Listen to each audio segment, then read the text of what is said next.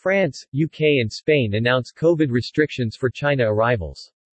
Health officials in the United Kingdom and France announced that all travelers from China bound for France, or the United Kingdom, will be required to present a proof of a negative COVID-19 test result before boarding their flights.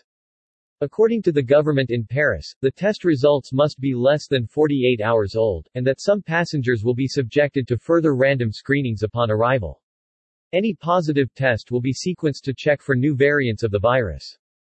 UK's Department of Health and Social Care issued a statement that also said that all travellers whose UK-bound flights originate in China will have to show proof of a negative COVID-19 test taken no more than two days before travel.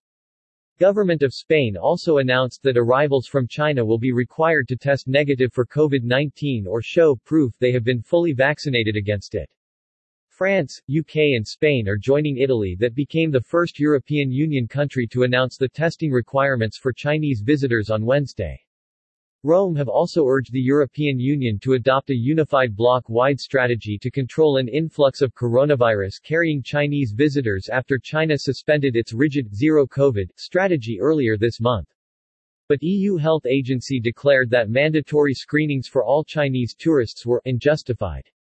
European Centre for Disease Prevention and Control urged the bloc's governments not to panic, citing Europe's higher population immunity and greater exposure to variants currently circulating in China, while promising to remain vigilant.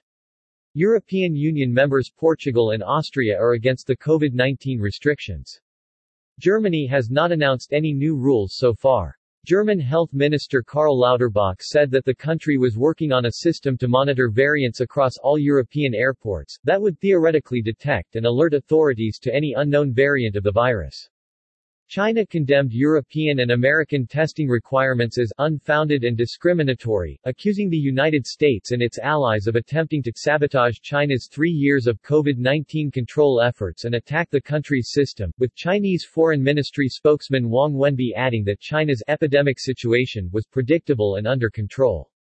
According to Western media reports, up to 248 million people, or nearly 18% of China's total population, were infected with COVID-19 in December alone.